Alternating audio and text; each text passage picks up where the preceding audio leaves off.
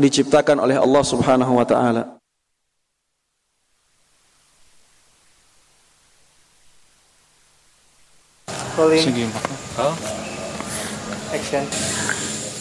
Bismillahirrahmanirrahim. Alhamdulillahirabbil alamin. Wassalatu wassalamu ala asyrafil anbiya wa imamil mursalin nabiyyina Muhammadin wa ala alihi wa sahbihi wa man tabi'ahum bi ihsanin ila yaumiddin. Saudaraku, saudaraku kaum muslimin yang dimuliakan dan dirahmati oleh Allah Subhanahu wa taala. Mungkin sebagian dari kita pernah merasakan barangnya rusak setelah dipuji oleh orang, atau mungkin pernah membawa anaknya ke salah satu pertemuan yang di sana anak tersebut dipuji oleh orang banyak. Akhirnya ketika pulang anak tersebut sakit. Mungkin sakit panas atau sakit yang lainnya. Mungkin ada sebagian dari kita yang bahkan memuji barangnya sendiri. Dan akhirnya barang tersebut tidak lama rusak. Mungkin ada sebagian dari kita mengalami hal-hal atau pengalaman-pengalaman seperti itu. Mungkin merasa heran, kenapa demikian? Syariat Islam telah memberikan kita jawaban. Bisa saja hal itu disebabkan oleh ain. Ain adalah pengaruh buruk dari pandangan mata seseorang. Bisa disebabkan karena dia hasad, bisa juga disebabkan karena dia kagum terhadap benda tersebut. Dan ain, pengaruh buruk dari pandangan mata ini nyata. Pengaruhnya nyata. Sebagaimana disabdakan oleh Nabi Shallallahu Alaihi Wasallam, al-ainu haqqun. Pengaruh buruk dari pandangan mata itu nyata. Walau kana syai'un sabaqal qadar sabaqathul ain. Seandainya di sana ada sesuatu yang bisa mendahului takdir, maka yang bisa mendahului takdir tersebut adalah ain. Download aplikasi Tarbiyah Sunnah di handphone Anda. Tersedia di Google Play dan App Store.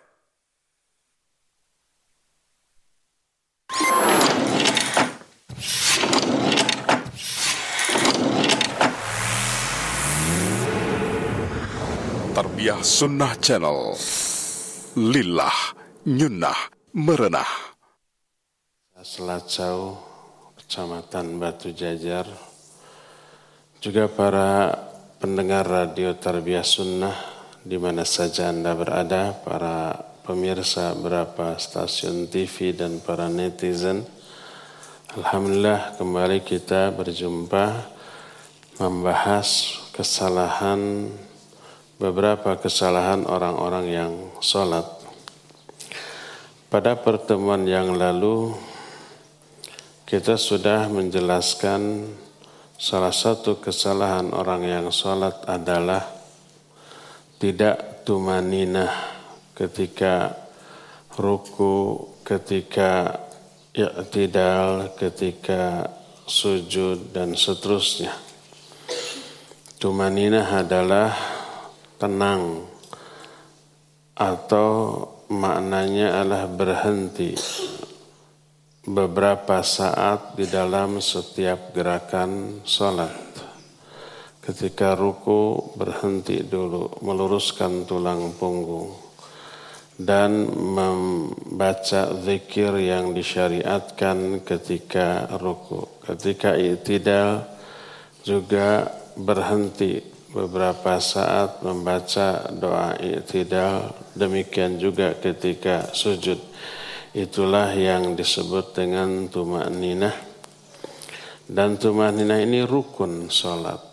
Siapa yang tidak tumakninah, orang itu tidak sah sholatnya, dianggap belum sholat. Sampai kata uh, seorang sahabat yang kemarin kita sudah jelaskan namanya Huzaifah al Yamani, melihat orang yang tidak sempurna rukunya dan sujudnya. Lalu Huzaifah menyatakan, ma shalaita law mutta mutta ala ghairil fitrati allati fatarallahu Muhammadan sallallahu alaihi wasallam. Kamu belum sholat. Seandainya kamu mati dalam keadaan demikian, maka berarti kamu mati bukan di atas agama yang Allah turunkan kepada Nabi Muhammad shallallahu alaihi wasallam. Demikian juga ketika ada orang yang sholat lalu tidak tumaninah, Nabi menyuruh mengulang sholatnya sampai tiga kali. Lalu setelah tiga kali masih belum benar juga, lalu diajari, ternyata orang itu tidak tumaninah. Bagaimana cara rukuknya eh, yang tumaninah? Disebutkan, amma ruku faqad waradat fi kaifiyatiha afi kaifiyatihi ahadith. Adapun tata cara ruku, cara-caranya diterangkan dalam beberapa hadis. Di antaranya hadis dari Ibnu Abbas radhiyallahu anhuma, kata Ibnu Abbas, sa'ala rajulun an-nabiyya alaihi salatu wassalam an syai'in min amri shalah. Ada seorang lelaki bertanya kepada Nabi sallallahu alaihi wasallam tentang urusan salat, tata cara salat. Lalu Nabi mengatakan, idza raqa'ta faqad kafaika ala rukbataika hatta tatma'inna, fa idza sajadta fa amkin jabhataka minal ard hatta tajida hajmal ard. Kalau kamu ruku, letakkan kedua telapak tanganmu di atas kedua lututmu, batok lututnya digenggam, sampai kamu tumaninah ketika ruku. Dan apabila kamu sujud, maka tegakkan atau letakkan keningmu di atas tanah sampai kamu rasakan uh, permukaan tanah tersebut. Hadis ini diriwayatkan oleh Imam Ahmad dalam kitab musnadnya, dan hadis ini sahih, terlebih adanya syawahid atau beberapa hadis penguat. Ini hadis pertama, ketika ruku kedua telapak tangan diletakkan di atas batok lutut, jangan di atas lututnya, jangan di bawah lututnya, tapi tepat di lututnya. Kedua, berkata Nabi sallallahu alaihi wasallam, eh, berkata sahabat yang menjelaskan ruku Nabi, annahu kana idza raka'a sawwa dhuhrahu hatta law suba alaihi al-ma lastaqarra. Sesungguhnya Nabi sallallahu alaihi wasallam apabila beliau ruku, beliau meratakan tulang punggungnya, punggungnya itu rata, sehingga seandainya dibanjurkan air di atas punggungnya, pasti air itu akan menetap, akan tergenang, menunjukkan permukaan punggung Rasul sallallahu alaihi wasallam ketika ruku itu apa? Rata, karena sifat air selalu mengalir mencari tempat yang lebih lebih rendah, lebih bawah. Kalau rata berarti air itu tidak mengalir tapi tergenang. Hadis tersebut sahih, diriwayatkan oleh Imam At-Tirmidzi, dan Syaikh Al-Albani menjelaskan kesahihan hadis dalam kitab Sahih Al-Jami' As-Saghir. Berkata Syekh Masyur ketika menerangkan hadis ini, wa minhu tu'lamu khata'u ba'dil musallin indama ya'maluna ala tadliyati ru'usihim wa anna as-sawab taswiyat adh-dhuhr ma adami raf'i ar-ra'si wa la khafdhi li'annahu warada annahu kana la yasubu ra'sahu wa la yaqna wa la budda min at-tumanina fi ar-ruku' hatta tastarhiyal mafasil. Dari hadis tadi diketahui kesalahan banyak orang sholat. Mereka ketika ruku menundukkan kepala atau menengadahkan kepala. Yang benar adalah meluruskan tulang punggung dan tidak mengangkat kepala atau tidak menundukkan kepala. Disebutkan dalam salah satu hadis yang juga sahih riwayat Imam Abu Daud bahwa beliau ketika ruku tidak menundukkan kepala dan juga tidak menengadah. Wa kana baina dzalika qawama, tapi antara itu segaris dengan tulang punggung. Makanya ketika Nabi melihat ada orang yang salah salatnya, oleh Nabi shallallahu alaihi wasallam dikatakan innaha la tatimu salatu ahadikum hatta yusbighal wudu'a kama amarahullah thumma yukabbir wa yarka hatta tatmi hatta tatma'inna mafasiluhu wa tastarkhi thumma yaqul sami'allahu liman hamidah thumma yastawi qa'iman hatta yuqima sholbah. Kata Nabi, tidaklah sempurna salat salah seorang di antara kamu sampai pertama menyempurnakan wudu sebagaimana Allah perintahkan, kedua kemudian takbir, lalu ruku sampai tenang seluruh sendi-sendi tulangnya. Kemudian mengatakan sami'allahu liman hamidah, kemudian tegak berdiri sampai tulang punggungnya tegak. Nah, berdasarkan hal itu, maka ketika ruku, tumaninah dalam ruku harus memperhatikan hal-hal berikut ini. Pertama, meletakkan kedua telapak tangan di atas batok dari lutut kita. Kedua, jari-jari tangan direnggangkan lima-limanya. Wa kana farraja baina asabihi, beliau merenggangkan jari-jari tangannya ketika ruku. Kebanyakan orang yang sholat ketika ruku empat jarinya di apa dirapatkan, satu jempolnya dipisah. Ada yang begitu? Ada.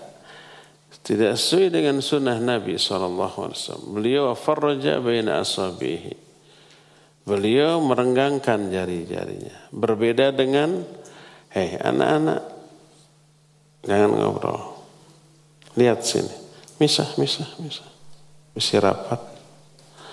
Berbeda ketika sujud. Kalau ketika sujud rapat jari-jarinya dan semua ujung jari menghadap ke kiblat. Itu ketika sujud. Ketika ruku mah direnggangkan. Ini yang kedua. Jadi ketika ruku pertama simpan kedua telapak tangan di atas kedua lutut. Yang kedua renggangkan jari-jarinya. Ketiga, luruskan tulang punggung. Sebab Nabi shallallahu alaihi wasallam menyatakan la tujzi'us shalah liman lam yuqim sholbahu fir ruku'i wasujud.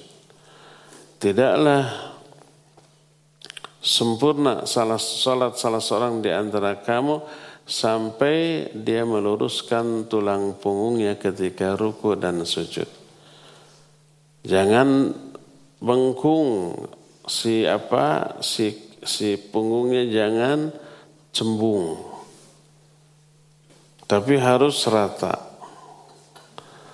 Dia ditegakkan, diratakan, ya. Dan itu yang ketiga. Terus yang keempatnya, kepala segaris dengan tulang punggung, tidak menunduk, tidak menengadah, tapi lurus. Sebagaimana yang tadi dijelaskan, karena Rasul shallallahu alaihi wasallam idza raka'a lam yusawwi ra'sahu wa lam yuqni wa kana baina dzalika qawama. Beliau ketika ruku tidak menundukkan kepala dan tidak menengadahkan kepala, tapi di antara dua itu. Nah, itulah batasan tumakninah ketika ruku. Ada empat. Pertama, meletakkan kedua telapak tangan di atas lutut, di, di, di lututnya, di batok lututnya.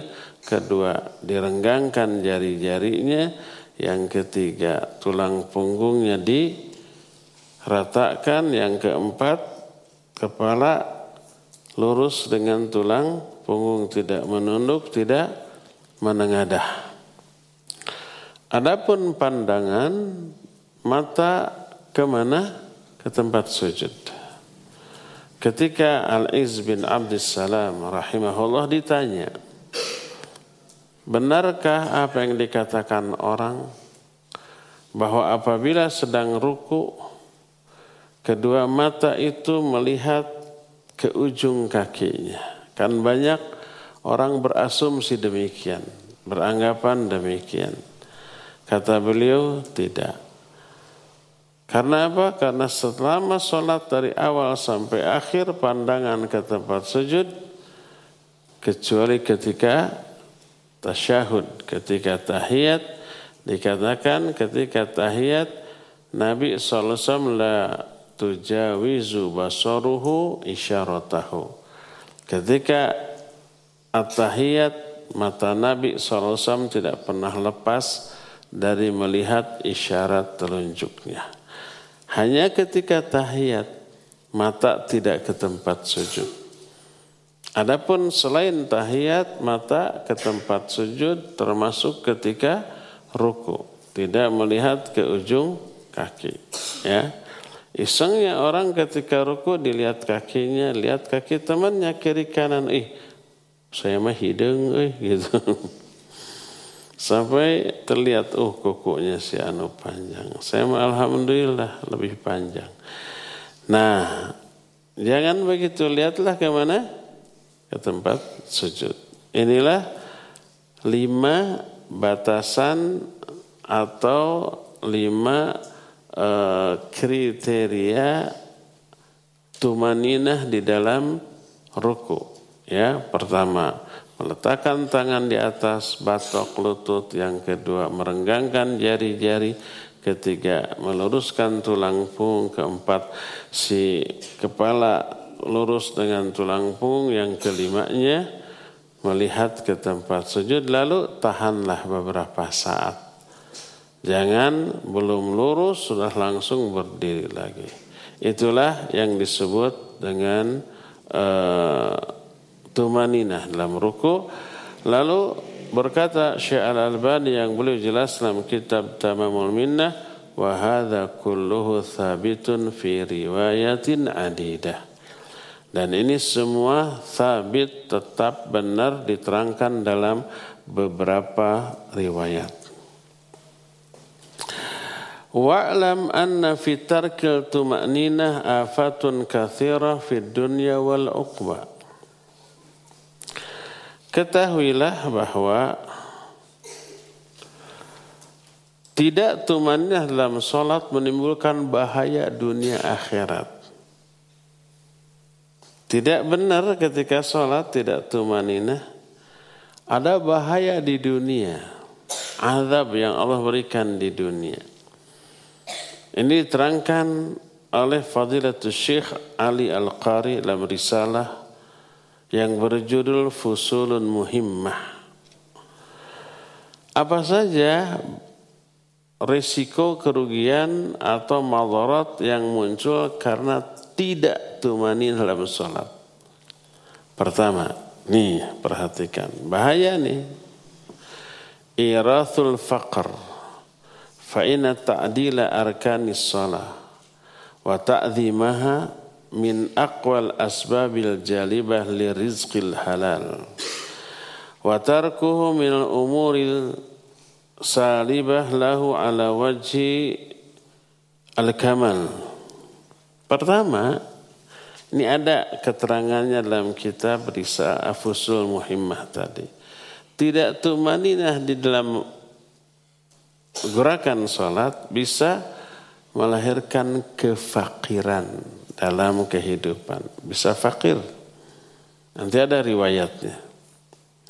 Kenapa? Karena menegakkan rukun-rukun sholat dan mengagungkannya termasuk di antara sebab-sebab yang menyebabkan teraihnya rizki yang halal. Siapa yang menegakkan rukun-rukun sholat, Allah mudahkan rizkinya. Kenapa? Karena menyempurnakan gerakan-gerakan sholat adalah hak Allah. Bukan hak sama manusia, hak Allah. Allah ingin ketika kita ruku, rukunya tumanina. Sujud, sujudnya tumanina. Itu hak Allah. Al-jaza'u min jinsil amal. Balasan sesuai dengan perbuatan. Siapa yang memberikan hak Allah kepada Allah, Allah akan berikan hak orang itu kepada orang itu. Salah satu haknya adalah diberi rizki oleh Allah. Kedua, menegakkan rukun-rukun sholat dalam gerakan sholat adalah wujud ketakwaan kepada Allah. Orang itu serius dalam ibadah, sampai seriusnya tulang punggungnya, sendi-sendinya juga diperhatikan. Kan ketika ruku, sendi-sendinya tenang. Seperti riwayat tadi yang kita bacakan tadi, kata beliau, wayarka'u hatta tatman hatta tatma'inna mafasiluhu wa tastarkhi. Tidaklah orang itu ruku dan tenang dalam rukunya, tumaninah, sehingga sendi-sendi itu kembali ke tulangnya. Tulang itu kembali ke sendi-sendinya secara lurus. Itu hak Allah. Kalau hak Allah ditunaikan, itu wujud ketakwaan. Dan Allah berfirman, wa may yattaqillah yaj'al lahu makhraja wa yarzuqhu min haitsu la yahtasib. Siapa orang yang bertakwa kepada Allah, Allah berikan jalan keluar dan Allah berikan rezeki yang tidak disangka-sangka. Nah, otomatis kalau menunaikan hak Allah dalam sholat berupa tumakninah, menyebabkan orang itu dimudahkan rezekinya, maka watarkuhu minal umuri salibah lahu ala wajhil kamal. Meninggalkan tumaninah. Tidak tumaninah berarti termasuk perkara yang mencabut kemudahan rizki bagi orang tersebut. Itu yang pertama. Kedua, wa minha irathul bughdhi liman yara minal ulama wal fudala la siyama minal masyaykh wa man yadda'i annahu minas sulaha wa suqutu hurmatihi indahum haitsu la yabqa lahu i'timadun ala aqwalihim wa af'alihim. Kedua, melahirkan kekecewaan bagi orang yang melihat orang yang sholatnya tidak benar. Terutama kalau ini ulama, fudhala atau masyayikh atau yang dianggap orang soleh, sholatnya asal-asalan. Jangankan orang soleh, ulama, ustadz, orang biasa aja lihat sholat nanti asal-asalan tuh, ini keselnya hatinya. Rukunya asal. Sami Allah liman hamidah, kadang diangkat kepala apa tangannya, kadang tidak. Apalagi diangkat tapi sami Allah liman hamidah. Si kedua telapak tangannya menghadap ke atas seperti berdoa gitu ya, kesel nggak hati kita? kesel. Karena apa? Sunnah Nabi dalam hal salat diabaikan. Walaupun dalam amalan pribadi orang itu. Tapi ingat, ketika ada orang, walaupun ini amal pribadi dia, asal-asalan dalam sholat, berarti ada hak Allah yang terabaikan. Ini yang membuat kita kesal. Atau jangankan kepada Allahnya. Sekarang kita punya guru di sekolah. Guru harus dihormati, harus dimuliakan. Ada teman kita yang ke guru itu belegu, salutak, tidak sopan. Itu amal pribadi dia memang.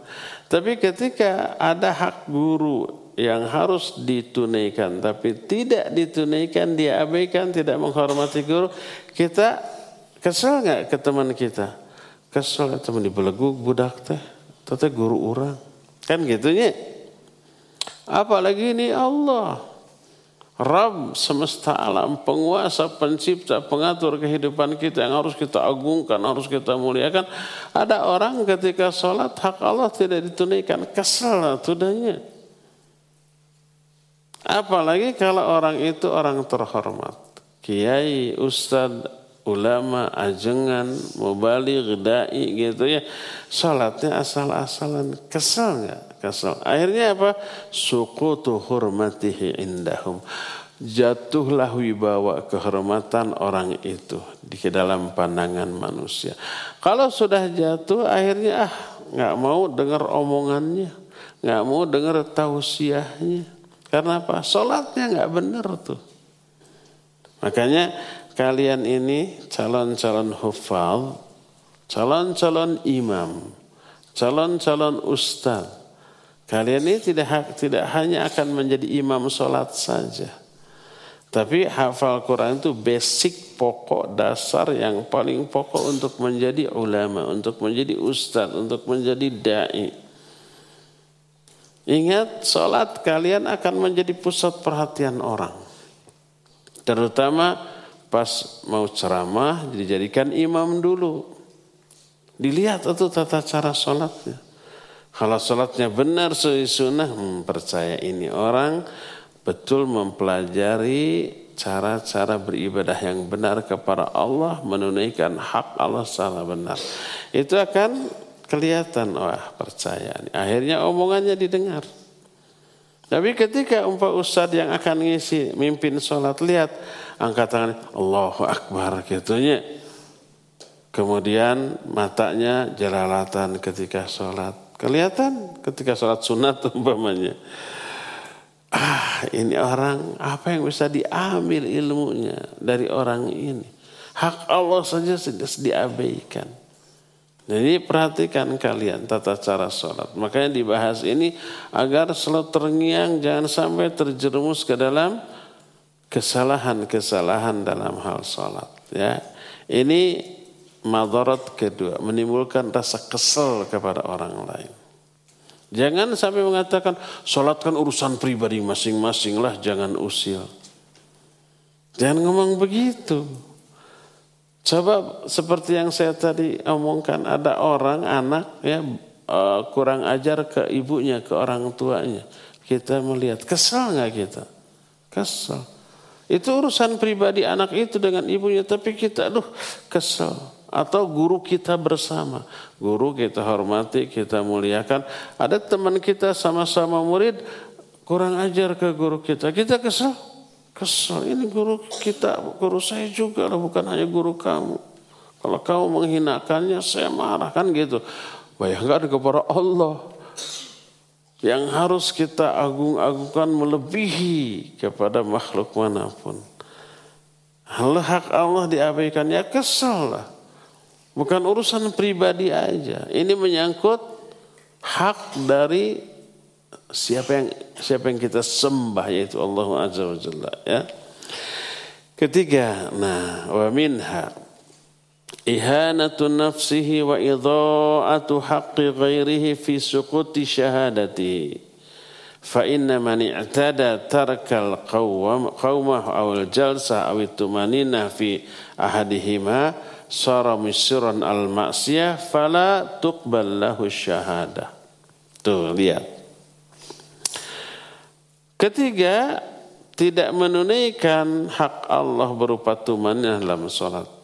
Berarti menghinakan diri sendiri dan menyia-nyiakan hak orang lain serta menggugurkan persaksian dia. Kalau nggak, kalau jadi saksi nggak diterima saksinya, persaksiannya. Kenapa? Karena siapa orang yang tidak tumaninah ketika berdiri dalam sholat, ketika duduk, ketika ruku, berarti dia maksiat kepada Allah. Karena ada hak Allah yang diabaikan, maka ahli maksiat tidak diterima persaksiannya. Ingat, banyak kewajiban dalam sholat yang harus ditunaikan sebagai hak Allah. Dalam sholat wajib ikhlas, dalam sholat wajib khusyuk, dalam sholat wajib mutaba'ah, dalam sholat wajib benar tuh dalam setiap gerakan sholatnya itu. Ketika kewajiban-kewajiban tadi diabaikan, tidak ikhlas, tidak khusyuk, terus tidak mutaba'ah, ya, dosa, terancam azab. Bukti bahwa itu maksiat adanya azab yang mengancam bagi orang yang sholatnya asal-asalan. Allah berfirman, fawailul lil musallin alladzina hum an sholatihim sun alladzina hum yuraun. Celaka tuh, akan diazab orang yang sholat itu orang yang lalai. Lalai dalam hal apa? Kekhusyuannya, lalai dalam menunaikan hak-hak Allah dalam sholatnya, tidak benar, tidak tumanina, ya, tidak mutaba'ah kepada Nabi shallallahu alaihi wasallam ketika melakukan gerakan-gerakan sholat. Alladzina hum yura'un, tidak ikhlas alias riya, tuh itu diazab. Berarti orang tersebut maksiat. Kalau orang umpamanya dalam sholat tidak ikhlas, tidak khusyuk, tidak mutabah, orang itu maksiat, ahli maksiat. Makanya diancam dengan azab. Keempat, iqa'un nas fil maksiyah fa innahu yajibul inkar ala kulli qadirin yara munkaran fa idza lam yunkir sara sababan li maksiatil ghair. Keempat, madarat keempat, bila tidak benar sholatnya, menjerumuskan orang lain kepada maksiat juga. Karena apa? Karena orang lain wajib mengingkari orang tersebut, wajib menasihati. Dan orang ketika sholatnya salah, ditegur, biasanya nerima apa tidak? Tidak, marah. Usil amat, masing-masing aja, itu kan gitunya. Kita mau beda madhab, beda madhab, madhab manapun sholatnya itu pasti tumaninah mah wajib gitu. Beda dalam gerakan sholat, oke, okay. Tapi tumaninah mah semuanya sepakat atau ya. Jadi orang lain wajib mengingkari. Siapa yang tidak mengingkari, dia bisa terjerumus ke dalam dosa. Cuma jadi masalah ketika diingkari, orang tersebut apa? Bukan nerima, tapi marah. Dia menyatakan suka-suka saya ini sholat-sholat saya. Kalau dosa, sayang dosa, enggak kamu kan gitunya. Saya pernah terkena begitu. Sebaik mungkin. Aki-aki gitu ya. Sholat tuh bisa-bisa tidak tidak sah. Karena apa? Karena Nabi menyatakan itu tidak sah. Salat lagi. Ada orang tuh ketika ruku, eh ketika sujud, ketika ketika sujud itu, ketika duduk mau sujud, si kedua tangannya itu eh, diletakkan di pinggir lututnya, terus sujud dia. Ada yang begitu? Atau ada orang yang sujud itu sesikunya terhampar.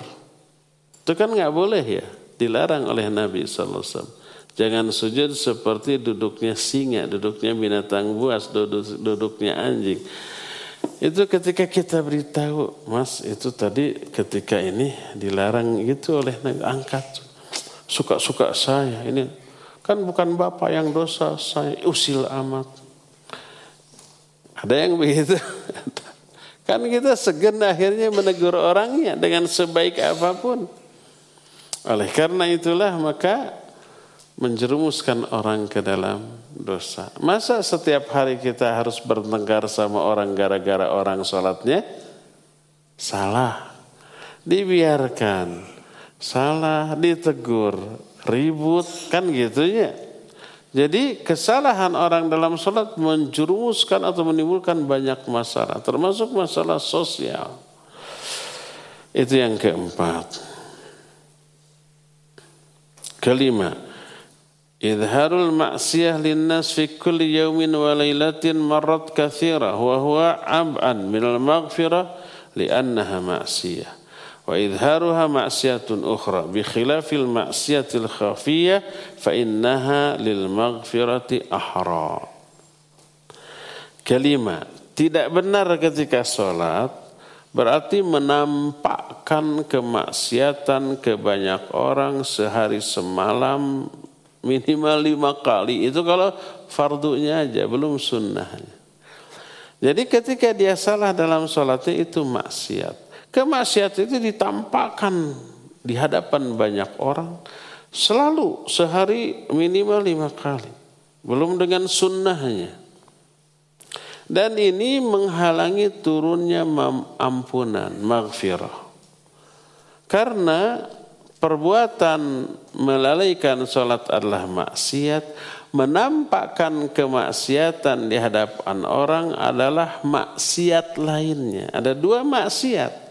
Maksiat pertama mengabaikan hak Allah dalam sholatnya, maksiat kedua menampakkan kemaksiatan adalah maksiat. Berbeda dengan kemaksiatan yang dilakukan sembunyi-sembunyi, takut ketahuan, itu sangat mungkin diampuni. Tapi ini menampakkan, dia disebut mudhoharoh.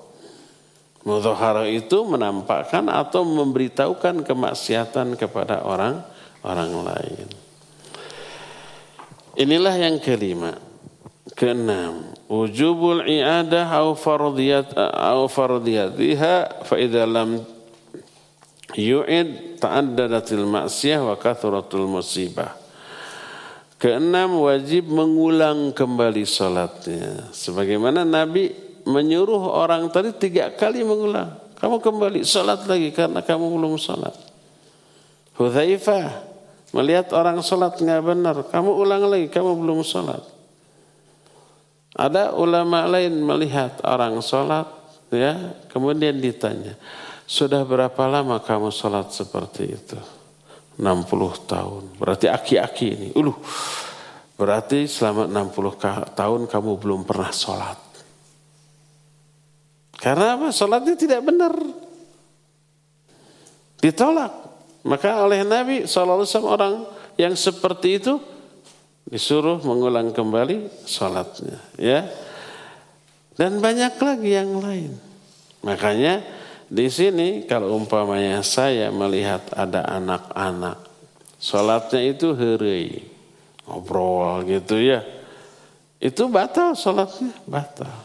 Begitu beres, saya suruh anak itu ulang lagi, kamu batal sholatmu karena heureuy. Hayo sholat lagi sambil manyun gitu ya, sholat lagi dia. Di sini ada yang kayak begitu waktu kecilnya, nggak nggak perlu saya tunjuk bisi malu. Ada anak-anak yang baru santri baru kemarin ya, lagi sholat, aduh kadang-kadang ngobrol, kesel nggak kita, kesel. Tapi karena baru masih di dimaklumi mungkin belum tahu. Tapi kalau ada umpah santri sekarang sudah tahu waktu sholat ngobrol, heureuy, uh, ada hukuman ya. Kesel ke kitanya juga. Nah, inilah beberapa madarat apabila apa namanya eh, hak Allah di dalam sholat tidak ditunaikan. Salah satunya berupa tumanina. Ya, kalau tidak tumanina tidak sah sholatnya. Harus diulang walaupun berkali-kali sebagaimana yang dilakukan oleh Nabi Sallallahu Alaihi Wasallam ketika menegur orang yang sholatnya salah. Ulang lagi, ulang lagi, ulang lagi. Tiga kali, setelah tiga kali orang itu menyerah, itu sholat saya terbaik ya Rasulullah. Lalu diajari gini, gini, gini. Oh ternyata tidak tumanina ya. Itulah anak-anakku sekalian, perhatikan ketika sholat, ketika ruku, nanti ketika sujud kita akan rinci bagaimana cara sujud yang benar ya. Ketika i'tidal kita akan rinci bagaimana i'tidal yang benar. Ketika duduk juga akan kita rinci cara duduk yang benar sampai salam nanti ya, berdasarkan hadis-hadis yang sahih dan didasarkan kepada penjelasan para ulama tentang hal itu. Pagi ini cukup sampai di sini dan kita masih punya sisa waktu untuk bertanya jawab kalau ada pertanyaan cung. Dan untuk hari ini Afan tidak ada hadiah roti. Kenapa? Pada saum semua ya. Saum apa namanya? Asyura sepuluh Muharram apa faedahnya? Menghapus dosa selama setahun yang lalu. Nanti kita buka bersama lagi di sini ya. Seru tidak buka bersama?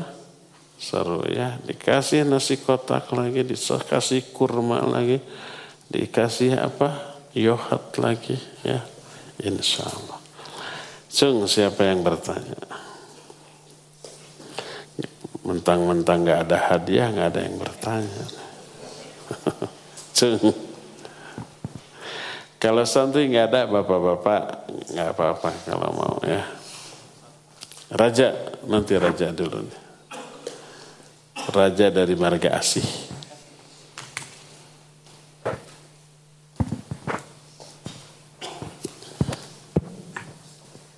Assalamualaikum warahmatullahi wabarakatuh. Waalaikumsalam warahmatullahi wabarakatuh. Nama? Nama anak Sultan dari Marga Asih. Ah, Sultan Marga Asih. Istananya besar. Ustaz, Uh, apabila uh, imam tidak bertumaninah, apakah kita wajib membatalkannya atau terus melanjutkan sholat bersama imam? Taib. Bagaimana kalau imam tidak tumaninah? Kalau tidak tumaninah itu sup, supar, super parah. Seperti ada orang yang sholat tarawih dua puluh tiga rakaat tujuh menitnya. Dijamin tidak sah itu. Pertama tidak ada tumaninah. Kedua enggak bacaan. Ruku sujudnya enggak kedengaran baca Allahu Akbar, Allahu Akbar, Subhanallah, gitu kan. Kapan bacanya ya enggak? Padahal membaca bacaan-bacaan dalam ruku, dalam sujud itu wajib. Apabila ditinggalkan secara sengaja tidak sah. Kalau lupa harus sujud sahwi. Seperti tahiyat awal itu wajib, bukan rukun. Kalau tertinggal karena lupa wajib diganti sujud sahwi. Tapi sengaja meninggalkan ah tahiyat awal mah kepanjangan, nanti aja sengaja disujud diganti sama sujud sahwi, sujud sahwi kan lebih pendeknya. Jadi pas rakaat kedua harusnya duduk tahiyat awal, dia ingat nggak lupa. Ah lewat aja, nanti akhirnya sujud sahwi. Maka nggak maka nggak sah salatnya. Kalau yang seperti itu tahu bahwa imam itu kayak begitu, jangan jangan taraweh di sana. Tapi yang kayak gitu laku tuh. Karena apa? Karena cepat sebentar, tujuh menit beres ya. Jadi sebelum sholat masak mie instan aja, tek biarin gitu. Beres sholat matang tuh. Tinggal am ya enggak. Nah, maka tidak sah. Jangan sholat di sana. Cari, cari masjid lain yang tumaninah imamnya ya. Jadi kalau imamnya tidak tumaninah seperti itu yang menyebabkan sholatnya tidak sah. Untuk dirinya tidak sah juga keimamannya ya. Kalau imam itu batal sholatnya untuk dirinya, batal juga keimamannya. Dan kalau kita tahu imam itu batal, kita nggak boleh. Umpamanya ya, si imam lagi sholat, dut kedengaran. Batal dah. Selain kedengaran suaranya, juga aromanya kecium. Tapi si imam itu terus melanjutkan. Nggak sah dia. Kalau nggak sah keimamannya, nggak sah, uh, sholatnya nggak sah jadi imam dia. Nggak sah kita bermakmum ke dia. Apa yang harus kita lakukan? Geser, kita maju, salah seorang imam geser. Imam suruh wudu. Kalau imam itu tidak mau, gitu ya, ya sudah, kita salat sendiri saja. Ya. Karena imam ini tidak sah salat bagi dirinya dan tidak sah keimamannya. Kalau tidak sah keimamannya, tidak sah kita bermakmum kepada dia. Wallahu a'lam bissawab. Ada lagi? Tutup gini. Ini dulu. Siapa? Andra dari Cimahi. Siapa? Andra. Oh Andra, seganti Ana. Andra. Oh ini Sultan, ini Andara. Ustaz, bagaimana jika sedang sholat berjamaah lalu imam eh, meninggal? Apa yang harus dilakukan? Tad? Imam meninggal, mati. Iya, ada nggak orang ketika jadi imam terus mati? Ada. Di beberapa kasus di luar negeri gitu ya. Husnul khatimah apa tidak ya? Semoga husnul khatimah. Kita secara zahir melihat mati dalam keadaan ibadah, ya udah. Fahkum bidawahirikum wa la tahkum bisarairikum. Hukumi orang berdasarkan aspek zahir. Jangan aspek batin. Batinnya, ah orang ini mungkin tidak ikhlas, mungkin dia. Itu urusan dia dengan Allah. Urusan kita, lihat secara zahir orang itu mati sedang ibadah, itu husnul khatimah. Maka pahala sholat yang sedang dia lakukan mengalir terus sampai kiamat. Salah satu di antara tanda orang mati husnul khatimah adalah mati ketika sedang ibadah atau amal soleh. Makanya kalau orang sedang saum, saum sunat, umpah, seperti Asyura, Tasu'a kemarin, Senin, Kamis, terus mati. Pahala saumnya ketika itu mengalir terus sampai hari kiamat. Jariyah. Tapi dia bukan mati karena saumnya ya. Mungkin mati karena ketabrak, karena dibunuh, karena apa macam-macam. Ketika saum mati. Ketika sholat mati. Mungkin kenapa bisa sholat? Ya mungkin kena serangan jantung mendadak gitu ya, kita tidak tahu. Ada syekh yang sedang ceramah mengatakan ujuk-ujuk asyhadu an la ilaha illallah. Lak. Ada di videonya ada ya. Husnul khatimah. Ya sedang ceramah ya la ilaha illallah lagi. Ada salah seorang kawan saya Ustaz rahimahullah ketika sedang daurah para ustaz dengan masyayikh di suatu tempat. Di sela-sela istirahat ada beberapa orang ustaz tertentu yang diminta oleh T V Roja untuk memberikan ceramah pendek, dilivekan atau rekam nanti diputar ulang. Nah ketika ceramah mengatakan la ilaha illallah meninggal, itu husnul khatimah. Ya la ilaha illallah, ya sedang ceramah, ya sedang daurah. Semoga juga sedang saum saat itu. Wallahu a'lam, mungkin saum sunnah. Husnul khatimah, kematian yang indah. Jadi kematian tidak perlu ditakuti karena pasti kita mati. Yang takut itu adalah buruknya kondisi ketika kita mati. Su'ul khatimah itu yang kita takutkan. Makanya mintalah mati dalam keadaan apa? Husnul khatimah ya. Umpamanya doa Nabi Yusuf, Rabbi tawaffani musliman wa alhiqni bis solihin. Ya Allah, matikan saya sebagai seorang muslim dan masukkan saya ke dalam golongan orang-orang yang soleh. Nah itu minta dimatikan dalam keadaan husnul khatimah sebagai seorang muslim. Nah, sekarang kalau kejadian kita berjamaah, imam sholat, kita bermakmum, lalu tiba-tiba imam itu ngagolepak. Ngagolepak itu jatuh. Kita belum tahu apa mati, apa pingsan, kan belum tahu ya. Apa yang harus kita lakukan? Salah seorang maju ganti imam itu. Gantikan imam itu. Sampai selesai, ya sudah urus imam itu. Jadi seperti lihat, sudah pastikan dulu mati atau tidak. Ya, siapa tuh pingsan, siapa tahu tidak pingsan, tidak belum belum mati, umpamanya masih koma atau mungkin saja ada penyakit tertentu ya. Bawa ke dokter, kalau sudah pasti mati ya kita urus. Jadi yang harus kita lakukan ganti keimamannya oleh salah seorang yang terdepan. Makanya yang paling depan adalah harus orang yang siap menggantikan posisi imam. Jangan sampai yang nggak bisa ngaji, nggak siap jadi imam, duduk di belakang imam, berdiri di belakang imam. Pas imam batal, nggak mau dia maju. Karena apa?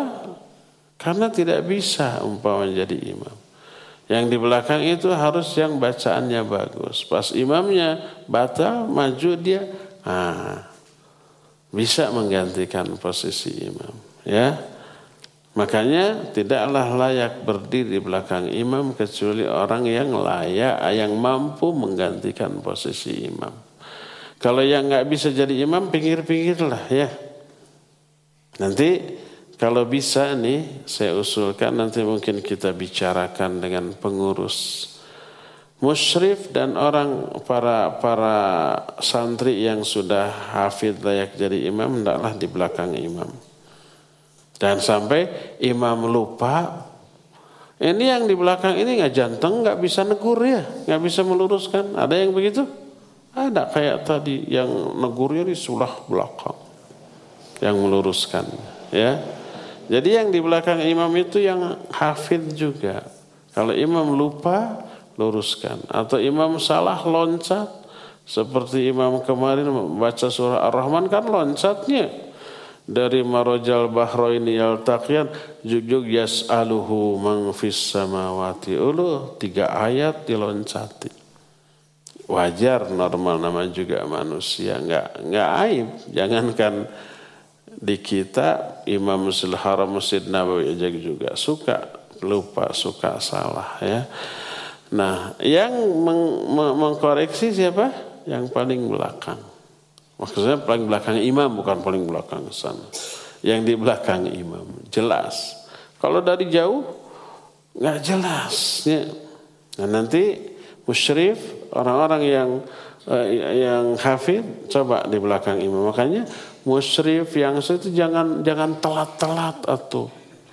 Kadang-kadang kita sudah komot, nggak ada yang layak jadi imam, nggak janteng, ngaraga meneng gitunya. Lihat mana imam-imam teh, eh kararedul imam itu, ya keblok. Wallahu a'lam. Ada lagi bapak itu terakhir. Mana mic?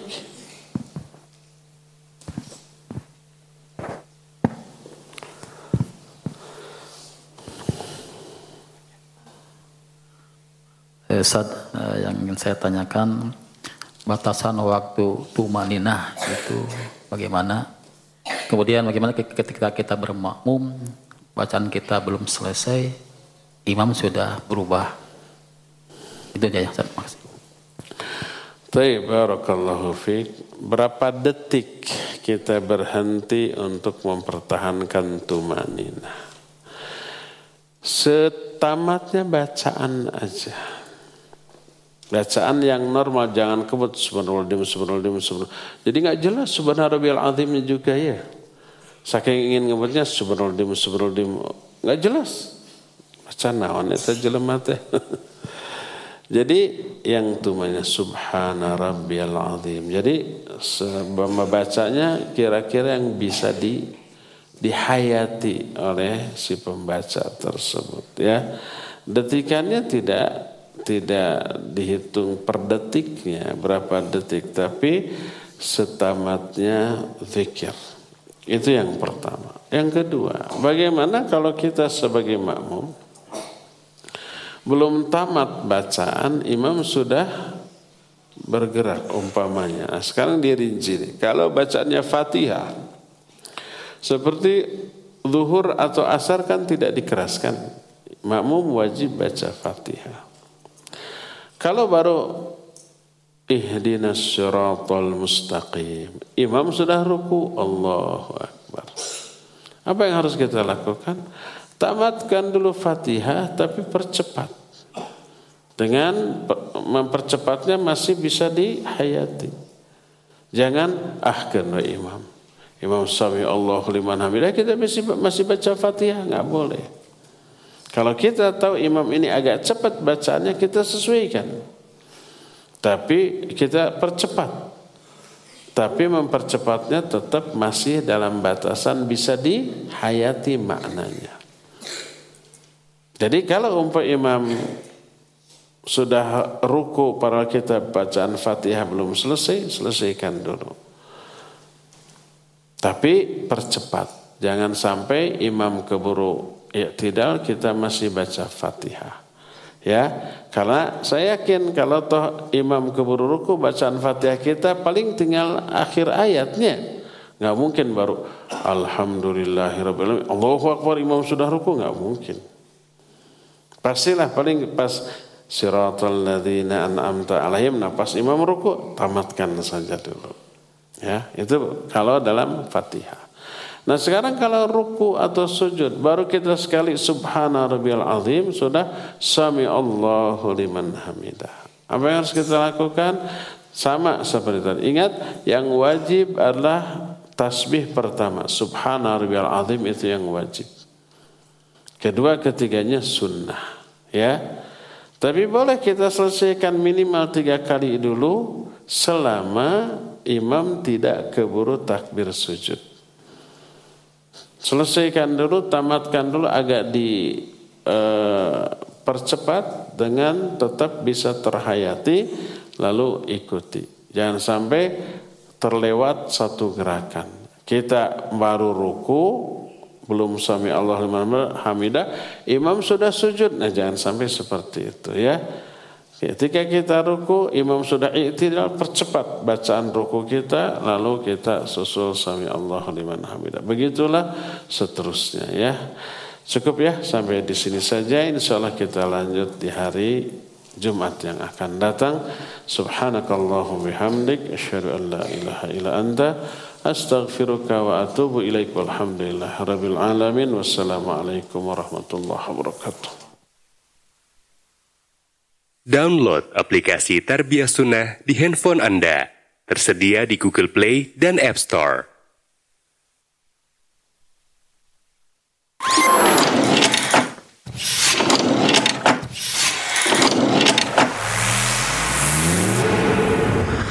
Tarbiyah Sunnah Channel. Lillah, nyunnah, merenah.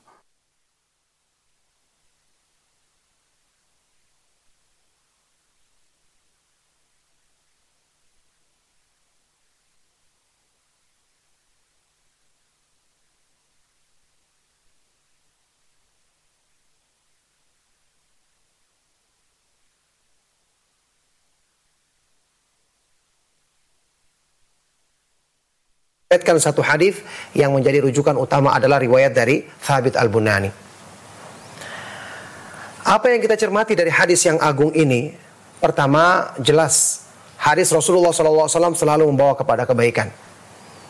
Wa khairul hadi hadi Muhammadin shallallahu alaihi wasallam. Sebaik-baik petunjuk adalah petunjuk Rasulullah shallallahu alaihi wasallam.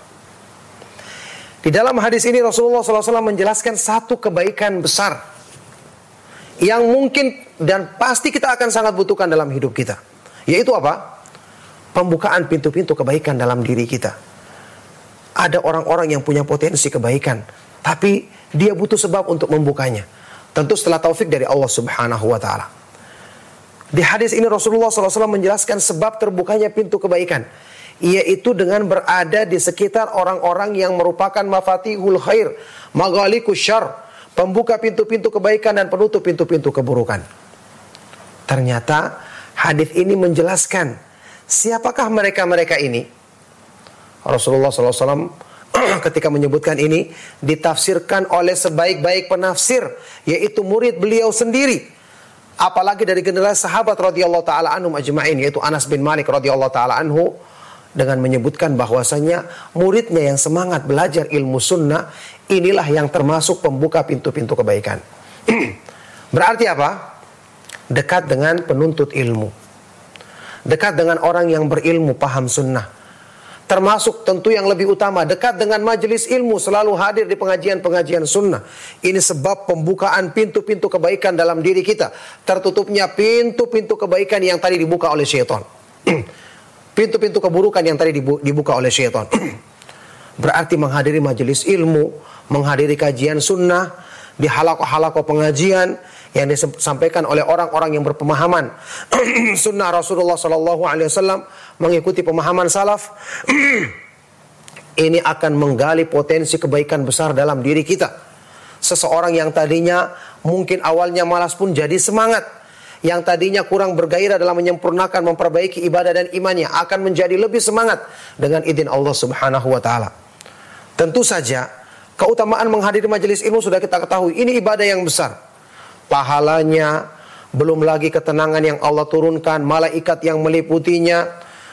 Allah menyebutkan mereka di hadapan makhluk-makhluknya, ini sudah sering kita dengarkan, ya. Bahkan disebutkan dalam hadis riwayat Imam Muslim tentang majelis ilmu yang ada salah seorang datang ke situ hanya sekedar ada kebutuhan, bukan untuk ngaji. Tapi apa kata Nabi shallallahu alaihi wasallam tentangnya? Humul qawmu la yashqa bihim jalisuhum. Mereka adalah orang-orang yang tidak akan rugi, tidak akan menyesal atau celaka orang-orang yang duduk bersama mereka. Subhanallah, orang yang tidak punya kebutuhan saja, hanya sekedar mampir saja, tidak untuk belajar, tetap tidak akan celaka, tidak akan rugi. Apalagi yang anda yang hadir, yang untuk mencari kebaikan, untuk memperbaiki iman, untuk menyempurnakan ketakwaan kepada Allah subhanahu wa ta'ala. Maka kaum muslimin rahimakumullah, dekatkanlah diri anda dengan majelis-majelis ilmu sunnah. Dengarkanlah kajian-kajian yang bermanfaat di media-media yang anda miliki, fasilitas yang anda miliki. Dan yang paling penting atau lebih penting daripada itu, hadirilah kajian-kajian yang dekat dan bisa anda jangkau. Karena di sini akan Allah jadikan sebagai sebab terbukanya pintu-pintu kebaikan dalam diri anda dan tertutupnya pintu-pintu keburukan. Inilah sebab untuk menjaga kebaikan, istiqomah dalam diri kita dengan izin Allah subhanahu wa ta'ala. Inilah yang dilakukan oleh para sahabat radhiyallahu ta'ala anhum ajma'in di majelisnya Rasulullah shallallahu alaihi wasallam. Di pengajian-pengajian atau hadis-hadis yang beliau sampaikan, ini pula yang dilakukan oleh para ulama tabi'in dan para ulama salaf, yang kita selalu menisbatkan diri kita kepada mereka. Semoga nasihat ini bermanfaat dan menjadi sebab kebaikan bagi kita semua. Sallallahu wasallam wa barak ala nabiyina Muhammad wa ala alihi wa sahbihi ajma'in. Walhamdulillahi rabbil alamin. Wassalamualaikum warahmatullahi wabarakatuh.